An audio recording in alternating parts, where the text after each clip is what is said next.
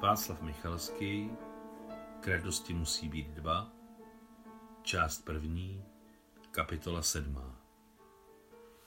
Útoční batalion námořní pěchoty překonal na svých unikátních plavebních prostředcích dvě třetiny cesty, která ho dělila od nepřátelských pozic od mola severní zátoky. Nepřítel byl klidný. Severní sevastopolská zátoka byla s její hloubkou 30-40 metrů považována za nepřekonatelnou překážku. A tak byly německé lodě a dokonce i strážní čluny večer předtím vyvedeny na otevřené moře, aby nepřekážely možnému přeskupování protivníkových sil. Hlídky na molu, které bojovaly s dřímotou, se dívaly do mlhou přikryté zátoky směrem Mackenzieovým horám, odkud, byť tlumeně, ale přece, přilétaly zvuky zuřivého boje a někdy byly skrz mlhu vidět okem sotva zachytitelné výbuchy ohně. Jak to bývá, těsně před východem slunce mlha ještě zhoustla. Přilepila se k vodě, jakoby z posledních sil, chápajíc jako živý tvor, že moc nechybí a rozřežou ji na kousky a pohltí paprsky vycházejícího slunce, které se zatím probíjejí daleko na východě jen jako slabé skvrnky. Pravda, rozšiřující se každou minutu a růžovějící na očích. Upluli ještě 150 metrů a nejvíc bystrozrací vojáci začali rozlišovat proměnlivé kontury skladů. Připravit se k útoku, rozkázal šeptem Baťa a jeho slabý hlas se rozpadal jako kostičky domina. Padal jak napravo, tak nalevo, od jednoho člověka k druhému. V tu dobu se na molu rozléhaly pravidelné klapání okovaných bod. Probíhala výměna stráží. Svod, hraj, vier, links, stát, hlídku předal, hlídku přijel. Rozléhá se trhaná Němčina. Forward marš, 2, 3, 4, 2, 3, 4, forward marš. A okované boty nepřátelských vojáků začaly dupat přesně za závodčím. K molu zbývalo 20 metrů, vojáci již rozlišovali v mléčné mlze postavy Němců. Ale ti byli natolik zaujati zaváděním stráže, že nic jiného neviděli a neslyšeli. Paul! Zvedaje se v rakvi na jedno koleno, hlasitě zavolal Baťa. Prudký náraz palby zasáhl celé molo severní zátoky. Němci natolik strnuli překvapením, že se výsadku prakticky nedokázali bránit. Hodně jich bylo zabito na místě, mnozí byli ranění. Bojovníci útočného batalionu rychle zabrali molo. Někdo se verval do ubikací stráží, kde vyskakovala rozespalá směna, a někdo do kasáren, které stály za skladištěm těsně u východu do města. Tady v přístavu bylo vše vyřešeno s prvními paprsky velkého slunce. A když vyšlo v plné síle a osvítilo okolí, všichni mohli spozorovat stovky rakví driftující v severní zátoce. Tento pohled měl na Němce hrůzostrašný vliv. Hlavně na velitele, kteří byli odpovědní nejen za své, ale za mnoho dalších životů. A přece protivník překonal šok a dal se zuřivě na odpor. Ale nástupní prostor už byl dobyt. Útočné sestavy Rusů se ukryly, rozmístily a nepřítel se musel smířit se ztrátou severní zátoky, tím víc, že v tu chvíli začal z jihu a jeho východu společný útok našich vojsk. Velitel sevastopolské německé posádky očividně pochopil, že to zavání kleštěmi a možná i úplným obklíčením. Dovtípil se a zahájil se svými vojáky a důstojníky opuštění města ve směru misu Cher- Chersonézos, aby se sjednotili se skupinou německých vojsk tam, kde bylo možné v případě porážky provést evakuaci na svých lodích. Ke cti německých velitelů je nutno říci, že brali ohledy na jim svěřené životy a vždy se snažili o co nejmenší ztráty. Ještě před setměním byl Sevastopol očištěn od okupantů. Před válkou Bílé město zelo šedými rozvalinami a jazyky černých sazí na zdech, ale stále to bylo město velké ruské slávy. Útoční batalion námořní pěchoty nestratil ani jednoho člověka, měl jen několik lehce raněných. Alexandra Alexandrovna a její sanitáři a sanitárky se s nimi vypořádali raz dva.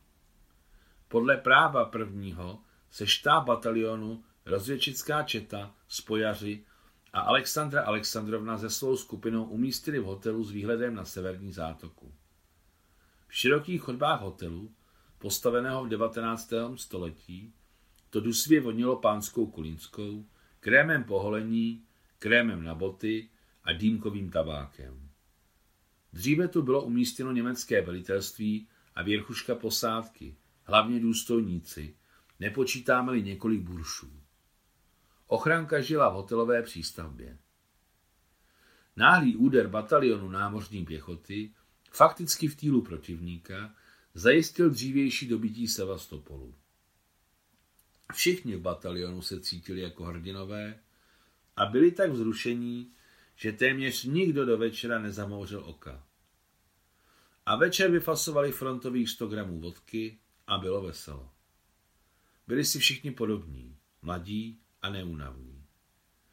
Velitel proviantního našel ve svém pokoji akordeon Honor, vyložený perletí, který tam zůstal po Němcích a byl šťastný, protože v dětství zakončil hudební školu ze specializací akordeon, což znamenalo, že nečekaný dárek přišel vhod.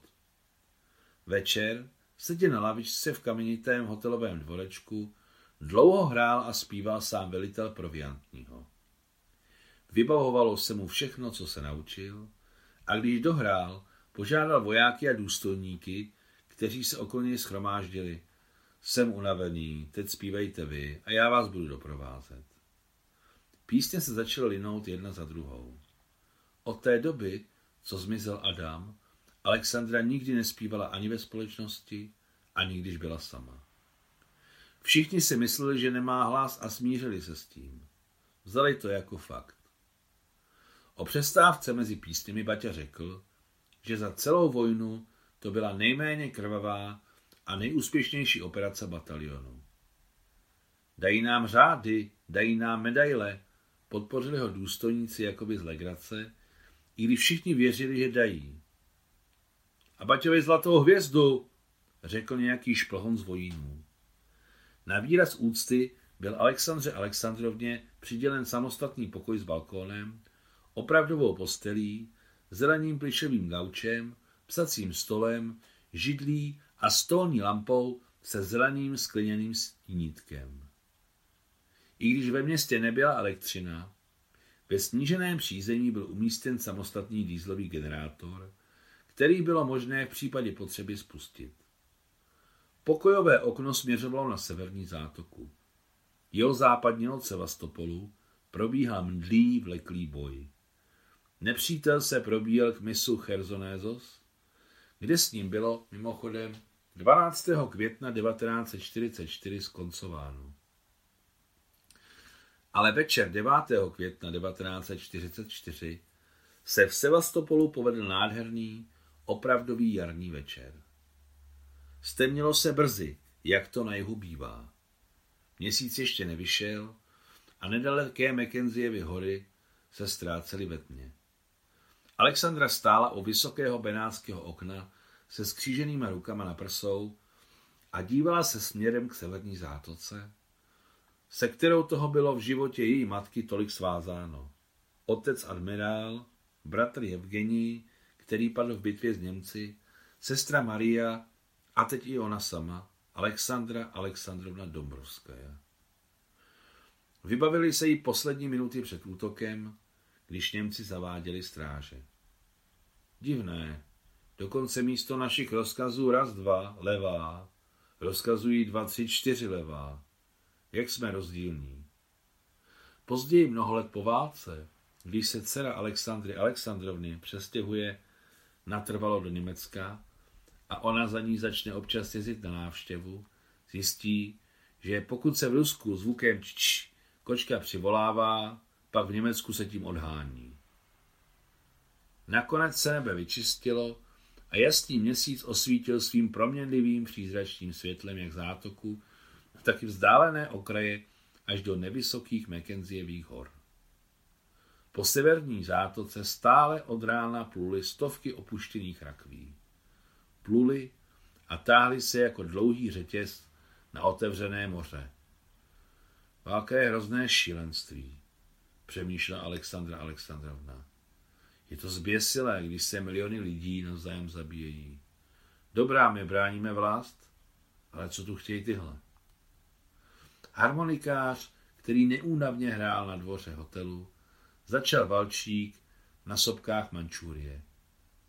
Nejčipravnější pánové chytili tři hezké sanitářky, začali s nimi uprostřed tančit a všichni ostatní s nimi s láskou zpívali Všude je ticho, sopky jsou pokryté mlhou, náhle spoza mraků, problesknul měsíc, hroby chrání klid. Bože, to je nádhera, přemýšlela, když se dívala dolů na dvůr, jako by ani nebyla bitva, ani válka, ani Němci nikdy nebyli v Sevastopolu. Maminko, slyšíš mě? To je krása. Všichni jsou v batalionu živí, to je dobře. Poté ještě dlouho stala u okna a myslela na mámu, na přístavek, ve kterém bydleli, a na bednu s knihami. Vybavili se jí Čechovovi svazky, vydané nivou a z nějakého důvodu pobídka Černý mnich. Ale ano, vím proč, zamyslela se Alexandra. Vždyť hlavní hrdina povídky přijíždí do Sevastopolu a ubytovává se v tomto hotelu. Okného pokoje vedlo k severní zátoce. A možná, že bydlel právě v tomto pokoji a poslední vidění černého mnicha měl tady. No samozřejmě, přijel do Sevastopolu, aby poté následující ráno odjel na Jaltu. A za pozdního večera, spíše už v noci, přesně jako teď já, stál Korvin u otevřeného okna, díval se na hladinu severní zátoky a naposledy ve svém životě uviděl černého mnicha. Alexandra vyšla na balkón. Rakve driftovaly na otevřené moře. Potichonku je to vytahovalo do prostoru. Některé z nich se, pravda, potápěly. Zřejmě byly špatně udělané a zatékalo do nich. Jedna se potopila Alexandře před očima. Skončily sopky Mančúrie a spolu s hudbou a zpěvem zmizelo šoupání bod tanečníků. Alexandra v tichu pocítila, jak ji silně bolí hlava. Ještě aby nebolela, po dvou bitvách a bezesných dnech a nocích. Dokonce měla před sebou, před očima barevné pruhy, které se rozdvojovaly. Podívala se na zátoku s černajícími se rakvemi a ve stejnou chvíli černý mnich, podobný víru, přeletěl přes zátoku obrovskou rychlostí a zmenšoval se před očima. Ještě několik okamžiků bylo ohlušující ticho, jako by i ve dvoře viděli černého mnicha. A pak najednou Baťa zaspíval silným otevřeným hlasem. Zpíval zřídka, ale dobře. Kdybych já měl zlaté hory a řeky plné vína, dal bych je všechny za něhu a pohledy, abych mohl být jen tvůj. Náčelník proviantního přispěchal doprovodit na trofejním akordeonu, který probleskával v měsíčním světu perleťovým zdobením a všichni dole podpořili širokou ruskou píseň. Ale se zpívali bychom se spolu. Přemáhajíc bolest hlavy, přemýšlela Alexandra o Baťovi. Batalion slavil vítězství. Batalion očekával vyznamenání. Konec sedmé kapitoly.